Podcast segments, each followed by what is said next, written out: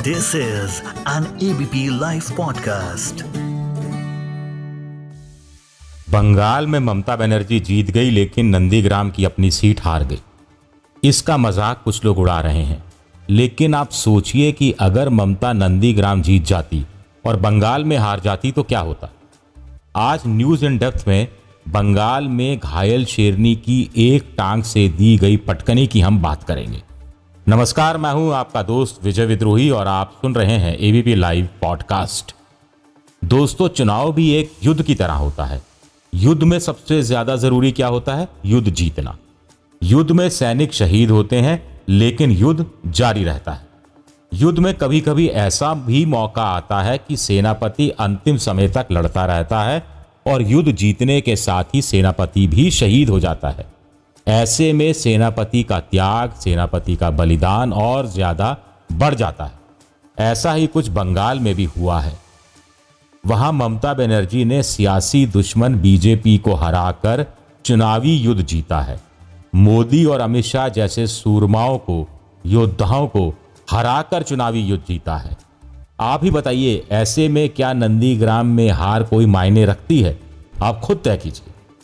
दरअसल बंगाल की पूरी लड़ाई को देखें तो ममता ने नंदीग्राम से चुनाव लड़ने का फैसला करने के साथ ही आधी लड़ाई जीत ली थी।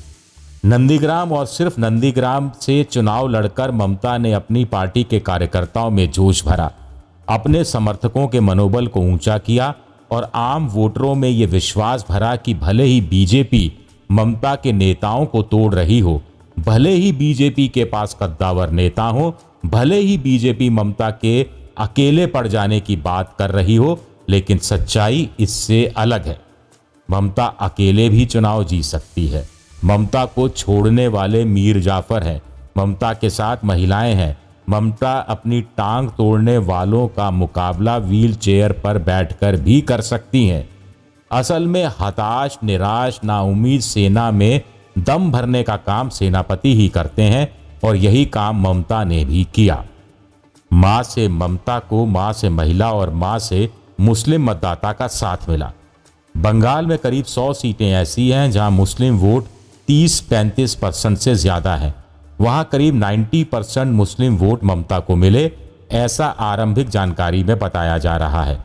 लेकिन ऐसा भी नहीं है कि सिर्फ़ मुस्लिम वोटों के सहारे ही ममता की वापसी हुई। बंगाल में सवा तीन करोड़ महिला वोटर हैं। इन महिलाओं ने भी बढ़ चढ़कर ममता को वोट दिया। ममता ने साबित किया कि सत्ता का रास्ता किचन से होकर जाता है, रसोई घर से होकर जाता है। अब आप सवाल उठा सकते हैं कि बेगम ममता या फूफी ममता हिंदुओं के लिए मौसी ममता या चाची ममता कैसे बन गई? ममता ने यूँ ही चुनावी रैली में चंडी पाठ नहीं किया था, दुर्गा जाप नहीं किया था। ममता ने यूँ ही नहीं कहा था कि उनके घर में काली माँ की पूजा होती है। ममता बता रही थी कि भले ही उन पर मुस्लिम तुष्टिकरण का आरोप लगता रहा हो, लेकिन वो हिंदुओं के खिलाफ नहीं है। वो खुद हिंदू है, वो खुद ब्राह्मण है। अगर यकीन नहीं आता तो लो सुन लो चंडी पाठ। ममता ने इस तरह जय श्री राम का तोड़ निकाला। उनका कहना था कि भगवान राम खुद माँ दुर्गा के उपासक थे और वो खुद माँ दुर्गा की उपासक हैं। इस रणनीति ने हिंदुओं की बीजेपी के पक्ष में हो रही गोलबंदी पर असर डाला। नतीजा ये रहा कि अगर करीब करीब सारा मुसलमान वोट ममता को मिल गया तो ठीक ठाक तादाद में हिंदू वोट भी ममता की झोली में आ गिरा। बंगाल में बीजेपी को 38 परसेंट वोट मिला और ममता को करीब 47-48 परसेंट। 2019 के लोकसभा चुनाव में बीजेपी को 41 परसेंट वोट मिला था, जो 3.3 परसेंट कम हो गया। उधर ममता का वोट 43 से बढ़कर करीब 47-48 परसेंट हो गया। ज़ाहिर है कि ममता को महाजोत यानी वाम दलों और कांग्रेस का भी वोट मिला। कुछ जानकारों का तो यहाँ तक कहना है कि ममता की अपनी सीटें तो 170 या 180 ही आई हैं। बाकी की जो 30 40 50 सीटें हैं, वो महाजोत के वोटों से मिला, एक तरह का बोनस है। आगे सवाल उठता है कि ममता अब क्या करेगी ममता बंगाल तक सीमित रहेंगी या 2024 के लोकसभा चुनाव में मोदी के खिलाफ विपक्ष का संयुक्त चेहरा होंगी?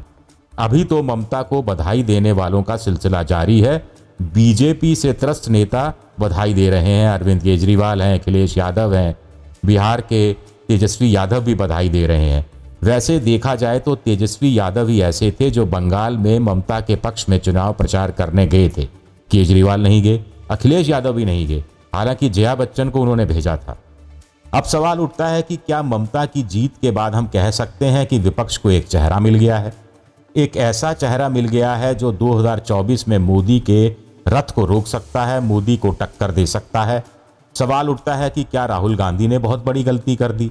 गलती यही कि कांग्रेस के जी ट्वेंटी के नेताओं ने सलाह दी थी कि कांग्रेस छोड़कर गए नेताओं को वापस कांग्रेस में लाने की कोशिश करनी चाहिए। अब ममता तो कांग्रेस में आने से रही, लेकिन चुनाव के समय कांग्रेस ममता के साथ मिलकर चुनाव ज़रूर लड़ सकती थी, ये संभावना खुली हुई थी। ऐसा जानकार कहते हैं कि ये सुझाव राहुल गांधी के पास आया भी था। उस समय ममता को डर था कि बीजेपी के धनबल और बाहुबल का सामना अकेले करना मुश्किल होगा। लेकिन उस समय बंगाल कांग्रेस अध्यक्ष अधीर रंजन चौधरी अड़ गए और समझौता नहीं हो पाया। अब कांग्रेस पस्त है और शायद राहुल गांधी पछता रहे होंगे। आखिर उनके पास ममता से हाथ मिलाने का मौका था जो उन्होंने गंवा दिया। जानकार कह रहे हैं कि कांग्रेस को वाम दलों के साथ मिलकर मोर्चा नहीं बनाना चाहिए था, लेकिन अधीर रंजन चौधरी जिस तरह से अपने ही गढ़ में कांग्रेस को जीत नहीं दिलवा सके, उसके बाद उनकी राजनीतिक समझ पर सवाल उठने लगे हैं। सवाल तो राहुल गांधी की राजनीतिक समझ पर भी उठने लगे हैं। खैर, आज की तारीख में तो सवाल ये उठ रहा है कि आगे क्या? दस साल तक सत्ता में रहने के बाद अगर ममता अपने वोट प्रतिशत को बढ़ाने में कामयाब होती है, दस साल तक सत्ता में रहने के बाद ममता बीजेपी की मोदी शाह जोड़ी को परास्त करने में कामयाब होती है। दस साल सत्ता में रहने के बाद अगर ममता राज्य की जनता की राजनीतिक नब्स को पहचानने में कामयाब होती है, दस साल सत्ता में रहने के बाद अगर ममता सॉफ्ट हिंदुत्व के कार्ड को इस चतुराई के साथ खेलती है कि बीजेपी के हिंदूवादी नेता बगले झांकने लगते हैं तो ये बड़ी बात, सचमुच बड़ी बात। ये बताता है कि ममता बंगाल में जो कर सकती है, वही काम विपक्ष मिलकर पूरे देश में क्यों नहीं कर सकता। ममता ने जीत के बाद अधमरे विपक्ष को अपने पैरों पर खड़े होने का मौका दिया है। खुद ममता अपने पैरों पर खड़ी हो गई है, ममता ने दिखा दिया है कि चुनाव कैसे लड़ा जाता है, कैसे मज़बूत विपक्ष को गलतियाँ करने के लिए मजबूर किया जाता है, कैसे मीडिया का पूरा साथ नहीं मिलने के बाद भी अपने लिए स्पेस निकाली जाती है।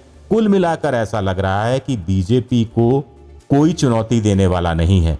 बीजेपी के रथ को कोई रोकने वाला नहीं है। लेकिन व्हील चेयर पर बैठी अकेली ममता ने रथ के आगे जाकर उसे रोक दिया। ये अपने आप में बड़ी बात है, बहुत बड़ी बात है। ममता की जीत से दिल्ली में Tikri border, Ghazipur border, Shahjahanpur border पर बैठे किसान खुश हैं। ये किसान ममता के संघर्ष से सीख ले सकते हैं और ममता किसानों के संयम से सीख सकती है। आम किसान छह महीने से सड़क पर बैठा है और इशारे कर रहा है कि कैसे जन आंदोलन को चलाया जा सकता है, कैसे आम जनता को अपने हक में किया जा सकता है, कैसे राजनीतिक दलों से दूरी बनाकर भी अपने लिए स्पेस निकाली जा सकती है। बीजेपी चाहे तो खुश हो सकती है कि आखिर असम और पुडुचेरी में वह जीत गई है और वहाँ का जो किसान है, उस पर किसान आंदोलन का असर नहीं पड़ा। लेकिन अंदर खाने वो अच्छी तरह से जानती है कि अब किसान आंदोलन का सम्मानजनक रास्ता निकालने का वक्त आ गया है। ऐसा नहीं हुआ तो ममता इस किसान आंदोलन में अन्ना हजारे के आंदोलन के अंश तलाश सकती है और मोदी सरकार के लिए मुश्किलें पैदा कर सकती है। आखिर इस बात को संघ भी समझ रहा है, जो कई दफे कह चुका है कि लोकतंत्र में किसी भी आंदोलन को लंबे समय तक चलाना या लंबे समय तक उस आंदोलन का चलना ठीक नहीं रहता है। बड़ा सवाल उठता है कि आखिर ममता बंगाल की मुख्यमंत्री बने रहने में ही संतुष्ट है या फिर सचमुच केंद्र की लड़ाई लड़ना भी चाहती है? आखिर चुनाव के बीच में ममता ने विपक्षी दलों को खत लिखा था, उसमें सभी दलों से एक समान धरातल पर आकर मोदी सरकार के खिलाफ लड़ने की बात कही गई थी। ये बंगाल का चुनाव जीतने का जुमला वाला खत था या ममता गंभीर थी ये साफ़ होना चाहिए। वैसे चुनाव जीतने के बाद भी ममता ने इशारा किया है कि मोदी शाह का जो भगवाकरण है, उसको, उससे देश को मुक्ति दिलाना उनका फ़र्ज़ होगा। चुनाव के समय जो ममता ने खत लिखा था, उस खत का स्वागत कांग्रेस ने किया था। लेकिन फिर वही सवाल उठता है कि 12 करोड़ वोट लेने वाली एक राष्ट्रीय पार्टी कांग्रेस, क्या एक क्षेत्रीय दल के आगे नतमस्तक हो जाएगी? अगर नहीं होगी तो फिर कौन सा रास्ता निकलेगा? यहाँ जब जब मोर्चा बनाने की बात आती है तो बीजेपी एक ही सवाल ताकती है और विपक्ष की पूरी एकता चरमराने लगती है। ये सवाल होता है कि आखिर आपका प्रधानमंत्री पद का उम्मीदवार कौन है? क्या ममता बनर्जी होंगी? आप भी सोचिए, मैं भी सोचता हूँ। इस बार के न्यूज़ इन डेप्थ में इतना ही अब अपने दोस्त विजय विद्रोही को इजाज़त दीजिए और सुनते रहिए ABP live podcast